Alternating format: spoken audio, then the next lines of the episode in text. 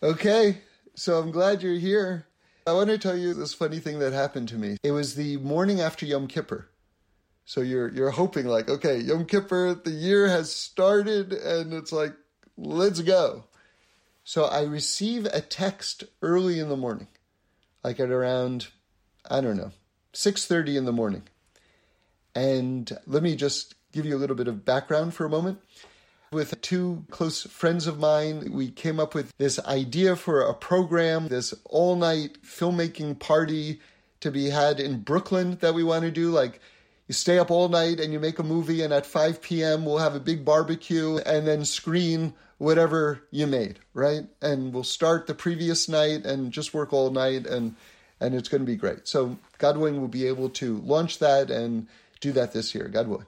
So anyway, one of the people said, "Oh, you know, there's this organization, and I won't mention their name, but they're one of the most or the most charitable organizations in terms of supporting Torah programming throughout the world. Okay, they're amazing, amazing, amazing, amazing." And he said, "I'm talking with them already. I'll mention this program to them, and I think they're going to love it." So okay, great. So that was like right around Rosh Hashanah time. So early in the morning after Yom Kippur, and it's been a great Yom Kippur, and so I get this text Hi, David, the person's name from this organization that I just mentioned.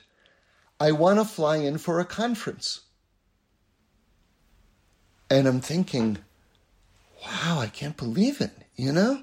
It's like, Yom Kippur, let's go. you know, like a top guy from the most charitable organization, like maybe in the world for this type of stuff, wants to fly in to meet with me.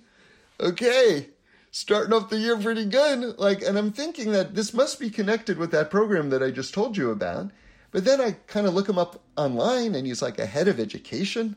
And I'm thinking, wow, maybe he heard one of my talks or something like that. And he's got some kind of exciting idea. And all right, this, this is sounding pretty good. So anyway, I was on my way to the morning prayer. So I text him back. Let's be in touch afterwards. So I call him when I get back and, and he says, yeah, okay, great. So, so yeah, so the conference is October 4th and October 5th and I'm going to be flying in. I'm like, whoa, wait a second, wait a second, wait a second. The, the, the conference, what, what conference? And he says, oh, for, for Jewish educators, there are going to be 20, 30 Jewish educators flying in. And I'm thinking, that sounds good. You know, the, okay, it's a, but it's an, but wait, he hasn't invited me yet. And I said, well, wait a second. Where's it, where's it going to be? He says it's going to be in the five, five towns area, you know, in New York. So I'm thinking, okay, I'm sure I can make that work. So he says, I'm going to be flying in from, from Miami.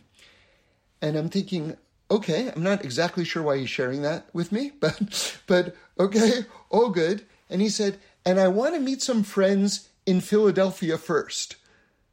And now I'm thinking, like, wait a second, he hasn't even invited me to this conference. Does he think I'm a travel agent? He's talking to me like I'm a travel agent.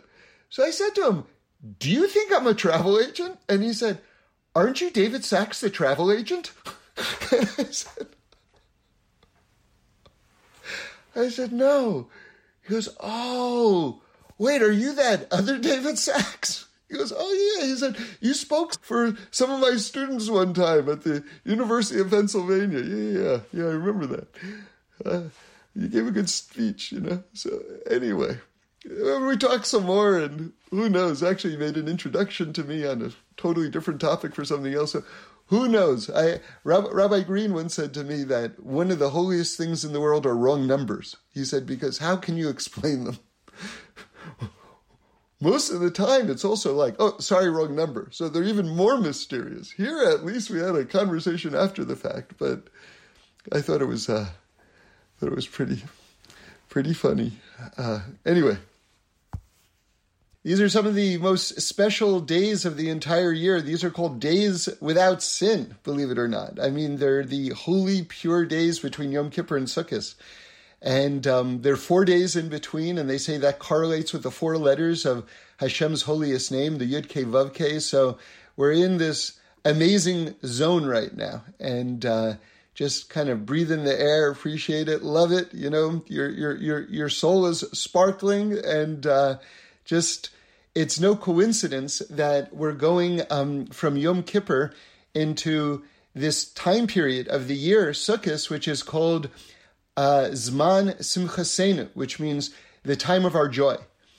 And there's so many ways to understand that, but but just I think on the on the clearest level, you know, Reb Shlomo says something so so beautiful, and I think about this all the time, and it's very deep, but just totally just accessible, which is you don't need a reason to be happy.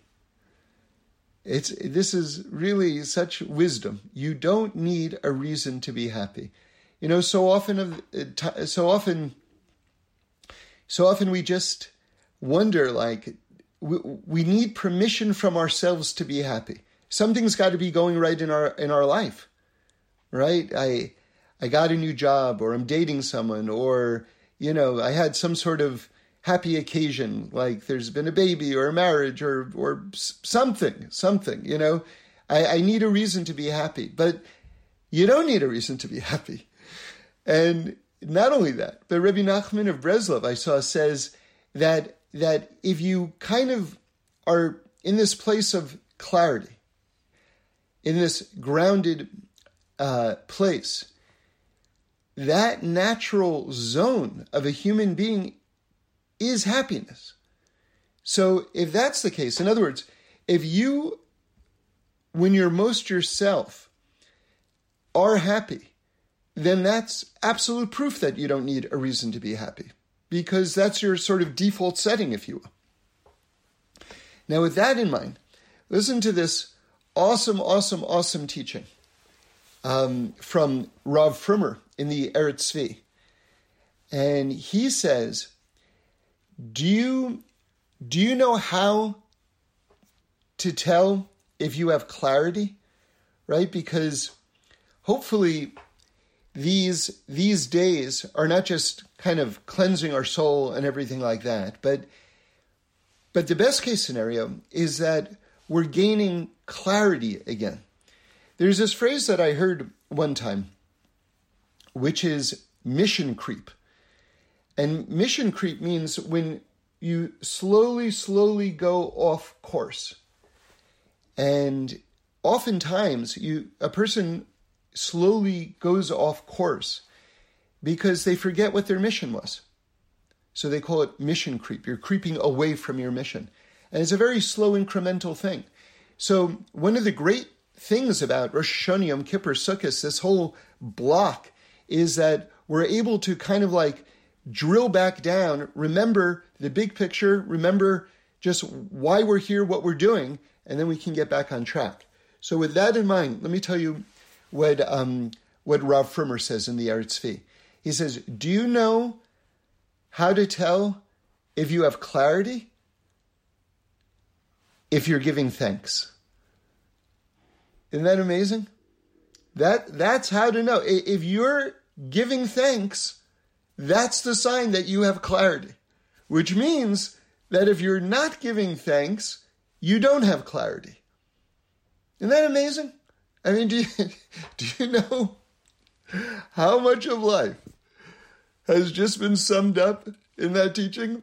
You know, it's so good. I'm going to say it again. Do you know how to tell if you have clarity? Because we need clarity. We're not getting anywhere without clarity. We're just going off course without clarity, okay? We're spinning our wheels. So we need to know what is the litmus test? Okay, again, how do I know if I have clarity? If I'm giving thanks. That's it. If I'm in a place of thanks, I'm in a place of clarity. And if I'm not in a place of thanks, then I don't have clarity. It's it's natural. I think our we're we're just sort of almost hardwired to to think in the following way, which is that here I am, here's the world, here are my problems, and I'm just kind of sorting through them. But one of the kind of biggest sort of like thoughts I ever had in my life was realizing there doesn't have to be a world. No one made God make a world. In other words, there doesn't have to be a world, there doesn't have to be a you. None of this has to exist at all. So, so yeah, wow. I mean, I even get to exist, right? I even get to exist. So, so once you begin to think that way, then you're just kind of looking around and just appreciating the good. Wow, there's, you know, if I didn't exist, there wouldn't be this. If I didn't exist, there wouldn't be that. And I want this and I want that. Thank you, God. Thank you, God, for making this, and thank you, God, for making that. And now I've got clarity again. Now, listen to this. He goes further. He says, because we say you have to be in a place of giving thanks. So, what does it mean to give thanks? So, here's a, another massive, massive idea that's kind of summed up. Thanks is recognizing that everything in your life comes from Hashem. Thanks is recognizing that everything in your life comes from Hashem. It's interesting because I, I personally would not have necessarily given that as the definition for thanks. But but that's that's what it is. You know, it, it's so important for people to have. You know, it's it's not such a Jewish word, so I'm not so crazy about it. But but I'm going to use it anyway because it's a good shorthand. Everyone's got to have certain mantras in their head, and by mantras I mean certain customized things that you're telling yourself.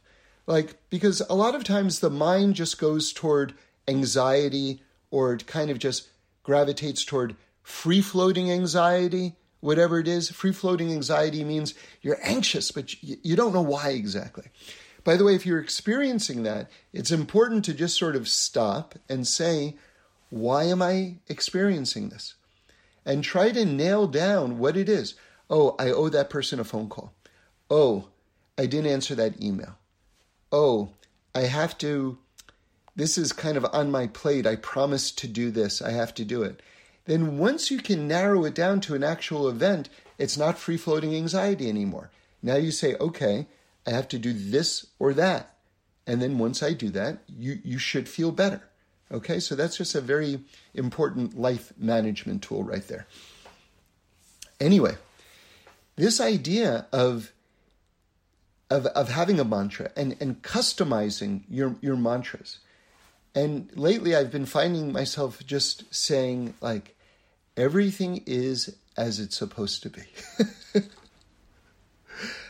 I don't know why. I don't. I, I don't remember intentionally sort of like customizing that, like writing that down or something like that. Like this is will be a good thing to tell yourself, David. You know, I, I don't remember saying that, but and yet I find myself saying that over the last uh, couple of weeks. Everything is as it's supposed to be, and it's had a very calming effect on me. But but where is that coming from? It, it, it's really very in line with this teaching from Rav Frommer that what is thanks? Recognizing that everything in your life comes from Hashem.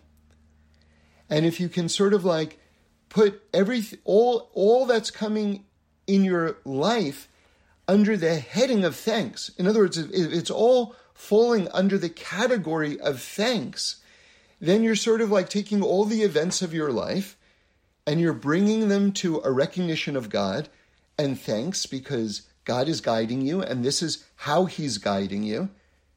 And then you have clarity again, right? So, so I think all these things are great. Now, in terms of clarity, I want to just throw in another amazing teaching that I came across um, from Rabbi Jonathan Sacks, which I think is just another home run. Um, he said, how can you tell what your purpose is in life? Right? Just another one of these enormous questions, but elegantly and succinctly answered um, by Rabbi Sacks. Unbelievable. Uh, listen to this. He says, How do you know? How, how can you tell what your purpose in life is? Where what you want to do meets what needs to be done. Isn't that good? I'll say it again. How can you tell what your purpose in life is? Where two things intersect what you want to do meets what needs to be done. And, you know, he, he kind of elaborated and said that he had several false starts in his life, that he wanted to be an economist, he wanted to be a philosopher, he wanted to be a professor, all these things. And then eventually he realized that really what he wanted to do was to be a rabbi. And, and, and it all came together. So, in other words, this knowing what you want to do and where that meets what needs to be done, this, this can be a process within ourselves. And he was acknowledging the, the, the process element of it. But, but I thought it was a beautiful formulation. Because look, all of us are pieces to this like epic puzzle, right? It's not just all the people who are in the world right now. It's all the people who ever lived. It's this enormous puzzle, and each of us are puzzle pieces within it, which means that for us to really feel, feel fully fulfilled, we can't just be wanting to do kind of like what we enjoy, although each of us have been given certain gifts and we should be doing what we enjoy. That that's a good thing. That's a that's a great thing in fact. But there's this extra element where we're also pieces in this grand puzzle. And if we want to feel fully fulfilled, we'll know that it's not just what I want to do isn't just some kind of like narcissistic enterprise, but but rather it's it's fitting into the you know the grand plan of bringing perfection into the world, right? That that's ultimately satisfying. So when those two things come together, um, Reb Shlomo said it this same thought actually, in in a, in a very different language, but but also totally beautiful. So let me just review that with you because it's one of my favorite teachings from him. So it says in the Gemara that when you're in your mother's stomach, an angel comes and teaches you the entire Torah, right? And and then just a P.S. When we're born, it, it strikes us, an angel strikes us on the lip, right? That's that little indentation between your upper lip and your nose and uh, and and you forget. You forget. So so really, life isn't just about learning Torah. It's really about remembering Torah, or or let's put it this way: that when you hear Torah, it's going to resonate so deeply. And why? Because it's what you knew from the very, very start. It's like engraved on you from the very, very start in the deepest, deepest way. And you'll know because it's going to have that, that total resonance. So, so here was Reb Shlomo's question. He said, if you're, if, if when we were all at Mount Sinai, so remember, it says, God says, all of you are here and and the the explanation of all of you are here was not just everyone who is alive but everyone who is ever going to live and also anyone who is ever going to become jewish let's say you were born in non-jewish you grew up non-jewish but you become jewish you were at mount sinai your soul was at mount sinai so everyone who is alive everyone who is ever going to be jewish was at Mount Sinai. Their souls were at Mount Sinai, or your bodies were at Mount Sinai. Everyone was at Mount Sinai. Okay, so here's Reb Shlomo's question. If everyone already got the Torah at Mount Sinai, why do you need it to get it? Why do you need to get it again in your mother's womb? that awesome? Fantastic question. And his answer is because there's this national mission that the Jewish people have been destined to perform to be a light unto the nations, right? That's our national mission. That we got at Mount Sinai. But your individual mission, what you personally have to do, that you get in your mother's womb. Okay, do you see how this is exactly what Rabbi Jonathan Sacks was teaching in a different language? How do you know your purpose in life? Where what you want to do intersects with what needs to be done, right? Because you have your individual gifts and they intersect with like the global mission of the world, which is the perfection of the world. Okay. So, so in order to kind of like be tuned in, you need clarity. You need clarity. And to have clarity, we need to be in a state of thanks. That's when we're going to do our best thinking. That's when we're going to see life the clearest. Okay. So now, let me add one more element and then we're going to go deeper. I just want everyone to, to know that Yom Kippur going into going into Sukkot, clarity and purity going into happiness. It's just it's it's like like you think you can't get higher. You can't get higher than Yom Kippur. And then we get higher with Sukkot. Do you know what Rav Frommer says? The most exalted teaching. He says, when you walk into your sukkah, you're walking into the Garden of Eden. can, can you do better than that? Is there a better teaching than that? When you walk into your sukkah, you're walking into the Garden of Eden. Awesome. Awesome. So, what happened on Yom Kippur? A very important historical event uh, happened on Yom Kippur, which makes Yom Kippur Yom Kippur, by the way.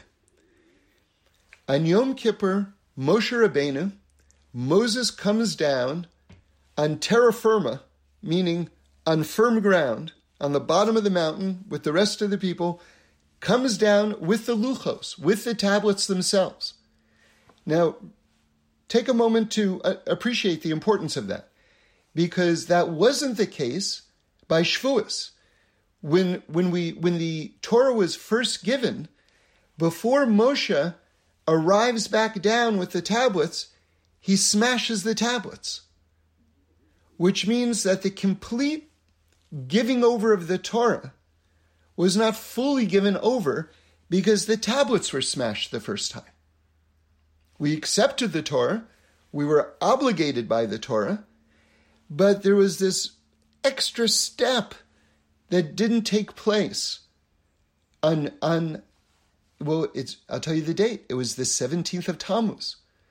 And what happened on the 17th of Tammuz? We worshiped the golden calf right? It was this major epic disaster that just threw the history of the world off course and of course kind of like a subheading it kind of gets buried by the whole disaster of the golden calf but the other major event that's taking place there is the tablets are getting smashed.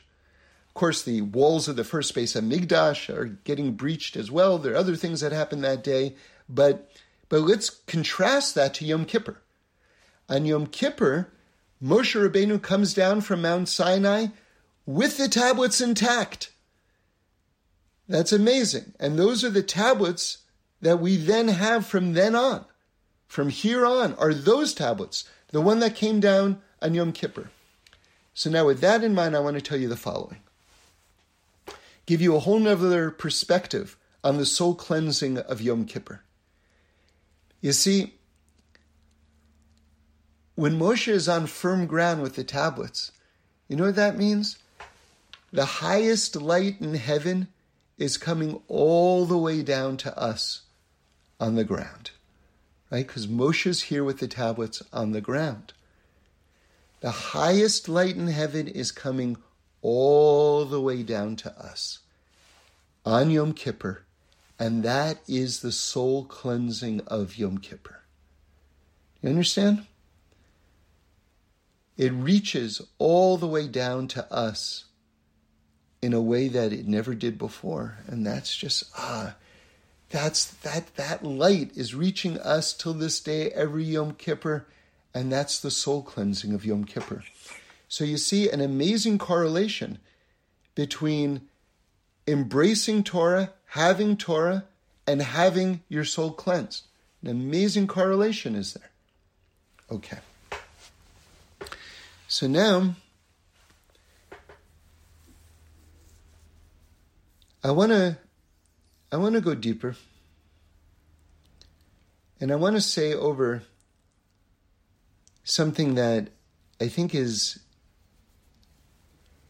is was one of my biggest take home lessons from Yom Kippur. And that is I want to quote the uh, the the musician Kanye West. He says, "You're not perfect, but you're not your mistakes." And this is something that I think all of us really have to give a lot of thought to because there's a giant life lesson here. Okay? Huge life lesson here. Because I was thinking about this. And you know, there was someone in our at the Happy Minyan who's you know he's a doctor, very rational guy, very sweet, holy guy, and he he told me kind of in confidence, and then he shared it with the rest of us. But he said that he was standing in the front of the shul and he looked at the shul at Ne'ilah, like the apex of Yom Kippur, and he said everyone was glowing. Right? Uh, amazing, amazing, amazing. So your soul, that's you. you that that's you. That's you. That's your soul. But now I'm going to just add on an extra insight, okay? Let me tell you what I think everybody does. And I don't think anyone does this on purpose. And I think it happens very slowly over time so that you don't even know, we're not even aware that we're doing it and that it's happening. Okay? These are the most insidious things, by the way. That's a, if you need a, a formula for what is the most insidious, that, that's it. Something that happens incrementally, very slowly over time, such that you don't even know that it's happening. These are the type of things that we absolutely need to get insight into and control over. Okay? So, so here it is. A person has a dream, and I'm talking about like a, a, a, a goal in life, right? A wish, a wish, a dream. And slowly, slowly, slowly, they equate that dream, that goal, with who they are. Meaning, I am that. I am the person who wants to achieve that. And then, because life is just life and very unpredictable, oftentimes that goal doesn't take place or that dream doesn't take place. And then we reach this conclusion we have failed. I have failed. I am a failure. Because I had this dream and I pursued this dream for who knows how long and it didn't happen Therefore, I am a failure. But let's go back to this idea. You're not perfect, but you're not your mistakes. Who are you? You are a soul. You are this shining, sparkly soul. That, that's who you are. And even your dreams are not you. Do, do you understand? And by the way, I shared this on Shabbos and someone came up to me afterwards and he said something awesome. And I, I said, you know, I want to add that. If, if I say this again, I want to add it. He said, You're also not your achievements. And I thought, wow, that's so important to know also. Because sometimes the opposite's true. We have a certain goal, we have this like dream, and we actually achieve it. And then we delude ourselves into thinking, that's who I am. I'm the chief executive officer, right? I'm the general. That's who I am. Well, you're not that either. You're a soul. And you're not just a, a soul. What is a soul? A soul is a piece of God, which means you are amazing. You're amazing. You're amazing. You're amazing. You're amazing. It works out. It doesn't work out. You're amazing. You are amazing. That's who you are. That's what you are. And to maintain that clarity is really important. And I'll tell you something. When do you think it's easy to maintain that clarity? When you're depressed or when you're in a place of giving thanks? Is it even a question? If you're depressed, you're just thinking you're your own mistakes. If you're in a place of thanks, then you understand I'm a soul. I'm a pure soul. Do you understand? That that's Rav Frommer is communicating that to us.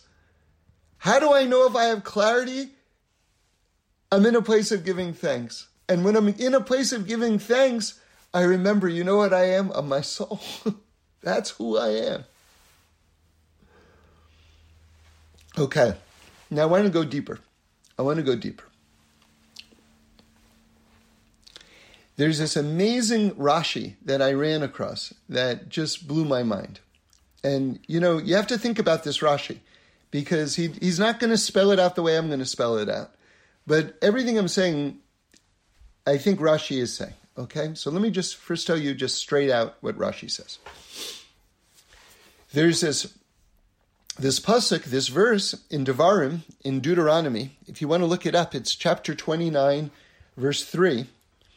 And uh, you can actually start reading um, verse 1, 29, 1 through 3. Because there's this like really phenomenal sequence of, of, of, of things that, that Moshe Rabbeinu says Moses that that are surprising. So he first starts off with something like very very straightforward. Okay. Moshe says, "You saw with your own eyes what I did to Paro and to his slaves and everything like this." Okay, very good. Then in verse 3, he says the following. Until now, you didn't have a heart that knows or eyes that see, or ears that hear. So wait a second. He just said you just saw with your own eyes. One breath ago, he says you saw with your own eyes. And now Moshe says, until today, these are the key words, and Rashi's going to explain what until today means. Until today, you didn't have a heart that knows, or eyes that see, or ears that hear. So something happened. We thought we saw, but we didn't see. We didn't, eat, we didn't see until today. So what happened today? So Rashi says, until today, Shamati, I heard. And he says the following, the following teaching. He says, on this, remember, Moshe Rabbeinu is giving his farewell address to the Jewish people, and he's getting toward the end now. And on this day, Moshe wrote a Sefer Torah. He wrote a, he wrote a Torah scroll. And he gave it to the Kohanim and to the Leviim. And he told them, keep it by the Ark of the Covenant, right? Where the Luchos, where the tablets are. This, this Torah scroll. And the other Jews, the rest of the Jewish people said, hey, hey, wait a second. What are you doing? You know, all of us were at Mount Sinai also. You're giving the Torah to the tribe of Levi? It could be that one day they're going to say the Torah was given to us and not to you. Well, wait a second. The Torah was given to us too. So you're giving them a Torah scroll and you're not giving us a Torah scroll? The Torah is also ours. So, what? How do you how do you think Moshe Rabbeinu reacted? And the answer is he was overjoyed. He loved it. He rejoiced when when they said that. And then he said, Now the Torah is really yours. Right? Because now you fought for it. See, now we got to unpack this because there's so much here I can't even tell you. remember, remember, what is, what is this coming to explain? That once this event happened, we were given a heart that knows, eyes that see, and ears that hear, something that we never had until that moment. And you know what that means to me? You know how I want to explain it? What does it mean, eyes that see? Now that we've fought to have the Torah, we've internalized it. You see, I got to explain a little bit better. You can grow up in a Jewish home, in a in a Torah observant home, and you can be keeping the mitzvahs your entire life. And from the outside, you seem like a very righteous person. It's all very beautiful. But until you fight for the Torah and you say the Torah is mine and no one is going to take it away from me, you haven't internalized it. You can go from birth to 80 years old. And, you know, like on paper, like if someone's going to grade your life, tzaddik, you're a tzaddik and yet it was all on the outside. Until someone says on the inside, the Torah is mine and no one's going to take it away from me. They haven't been given eyes that see and ears that hear and a heart that knows. So, what does it mean, eyes that see? You're given eyes to see the world like Hashem sees the world. You're given ears to hear other people like Hashem sees them. And a heart that understands, right? Everything becomes like it just it just it takes a quantum leap. It takes a quantum leap. So so I remember I'll tell you a big turning point in my spiritual journey. I think I was 24 or something like that. I was living in a house up in the Hollywood Hills. We called it the, the Institute of Higher Leisure. We had a big swimming pool. We used to jump off the roof into the swimming pool, and it was like a, a crazy, crazy house. I lived with a bunch of uh, comedy writers, right? And I remember lying on, on my bed and I was just thinking, I was thinking, thinking. And for whatever reason, I never questioned that uh, that God gave us the Torah at Mount Sinai. Even though I wasn't, I didn't, I grew up in a reform family, right? I wasn't given a Torah education from birth. And I remember when I was young, sitting with my sister at the the dinner table, and I asked her, I said, "What's the difference between Reform, Conservative, and Orthodox?" And she said to me, Well, the Orthodox believe that God gave the Torah to the Jewish people on Mount Sinai. And I said, Oh, yeah, that's me. I, I, didn't, I didn't let her go any further than that. I just never questioned that God gave us the Torah at Mount Sinai. And so here I am, like 24 years old. I'm lying on my bed, right? I had been writing for TV shows at this point for about three years. And and I thought to myself, and this is going to sound so obvious. That's what's hilarious about this. What I'm about to tell you is going to sound so obvious, but it went off like an atomic bomb in my brain, okay? Which was if God gave us the Torah at Mount Sinai, that means I have to keep it. Like that, I never made that. I actually never made that association. Can you imagine? One was a historical fact, very removed from me. I never like connected the dots that that means that I have to keep it too. And that was a giant, giant turning point in my life. Okay. But now what I'm saying is even deeper than that. That's on the level that I have to keep it. But am I fighting for it? That's next level. That's next level.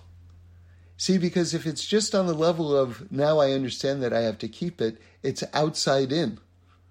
Outside in is, you know, as Reb Shlomo would say, outside in, it's sweet and it's cute. but if you want eyes that see, and ears that hear, and a heart that knows, and raise your hand if you don't want that. I see no hands. then you have to fight for it. Then you have to say, This is mine and no one's going to take it from me. And then everything changes.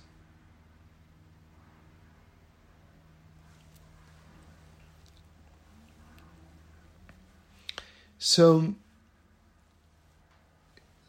so this is what's going on in Yom Kippur. On Yom Kippur, you realize I'm a soul and I'm shining and everything is as it's supposed to be. And I'm in a place of clarity and I'm giving thanks.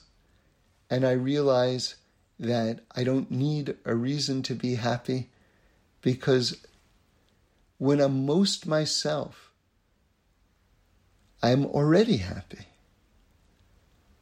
And now you walk into the sukkah. Is there any explanation that needs to be given at this point why the time of our happiness, Zman Simchasenu, follows Yom Kippur? I mean, everything is in equilibrium. And in the most cosmic way, because what does the sukkah represent? The sukkah represents the fact that this whole world, this whole life is temporary. And instead of holding on to the temporariness of it all and clutching it and I'm not letting it go and no, if it disappears, I disappear. No, no. I walk into it and I embrace the temporariness of life. I embrace the temporariness of this world and I go, it's all good. it's all good. It's all good. It's all good. It's all good. Because you know why? All of us live forever. You have life inside the body, and then it transitions to life outside the body. But the constant is life. I know I'm not going anywhere. Certainly, God's not going anywhere. And it's just like, here it is. Here's the epic journey. Here's the epic, here's the epic, epic, epic ride that we're all on together. All of us together, by the way. All of us together. The sukkahs, these huts that we're dwelling in, right? And if you can sleep in it, it's great. Okay? It's it's it's a wonderful experience to sleep in your sukkah if you can do it. And ideally, by the way, we're supposed to do it if we can. So, but anyway, the sukkahs are what we encamped in during our 40 years in the desert. And it remained a mitzvah, so that even when we went into the land of Israel, we continued on, on Sukkot to live in sukkahs. And we're still living in sukkahs. In other words, the journey from Mitzrayim, from Egypt to Israel, that 40 year period, is a microcosm of going from exile to Mashiach, which means that journey that we started when we left Egypt in Sukkot, all of us, all around the world, are still on that journey together in sukkahs toward redemption. It's the same unbroken journey that we're all still on in the same way.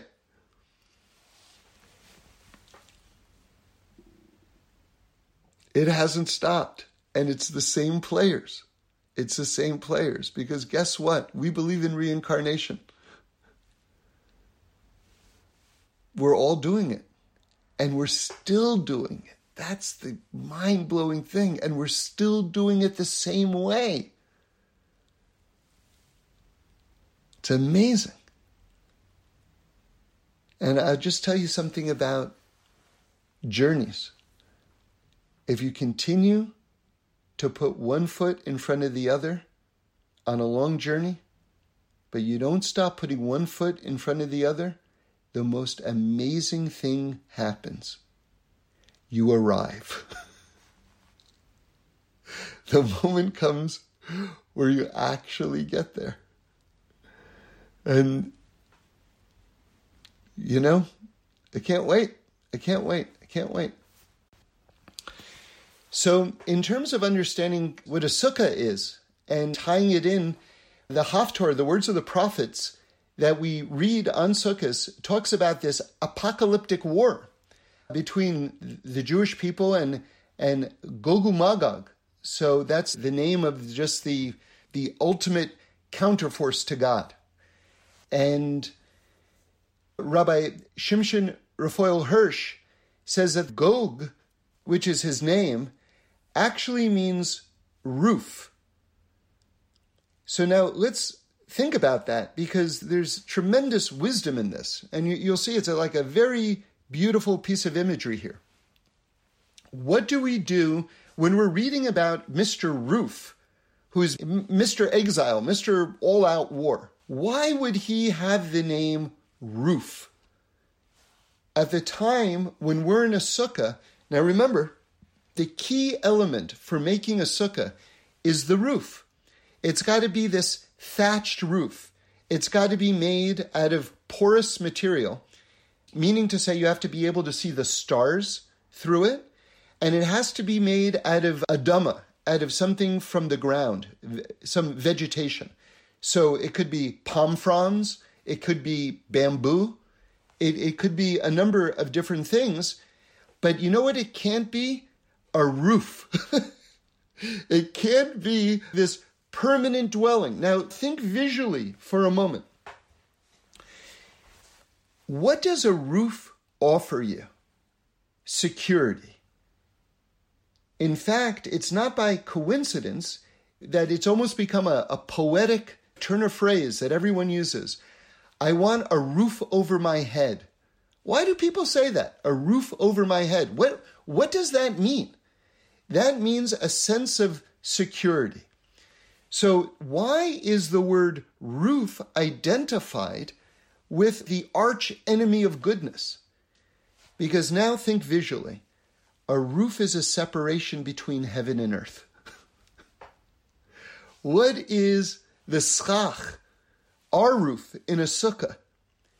It's this open, porous boundary, not separating heaven from earth. That there should just be a flow from above down to below that the whole world is one coherent whole within God's oneness, and that God is as present in our dimension as he is in the highest heavens. He's more concealed, but there's no contradiction. Imagine you walk into the kitchen and there's a pot of chicken soup on the stove, and that pot of chicken soup is covered. Because the pot of chicken soup is covered, do you say there is no chicken soup in the pot? It's 100% there. It happens to be covered, but it's no less there. God is 100% present with us right now. He's more concealed, but there's no contradiction between him being present and being concealed. So, what does Gog say? What does this arch enemy say? I am going to have security. I'm going to have independence from God. I'm going to cut earth off from heaven, and this will be my realm, not yours, my realm.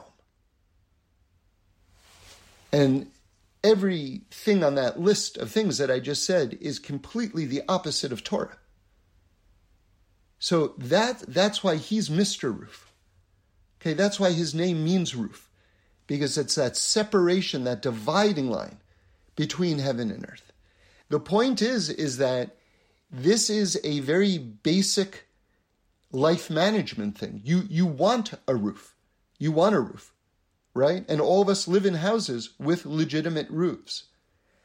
But once a year, we say, you know something? I don't want a roof. I don't want a roof. Because I don't want any part of my soul to actually believe that my security comes from the money in the bank, or from burglar alarms, or from locks on doors. Once a year, I want it ingrained in my soul that all of my protection comes straight from heaven. And that's sukkahs. And that's clarity. And that's happiness. And that's thanks.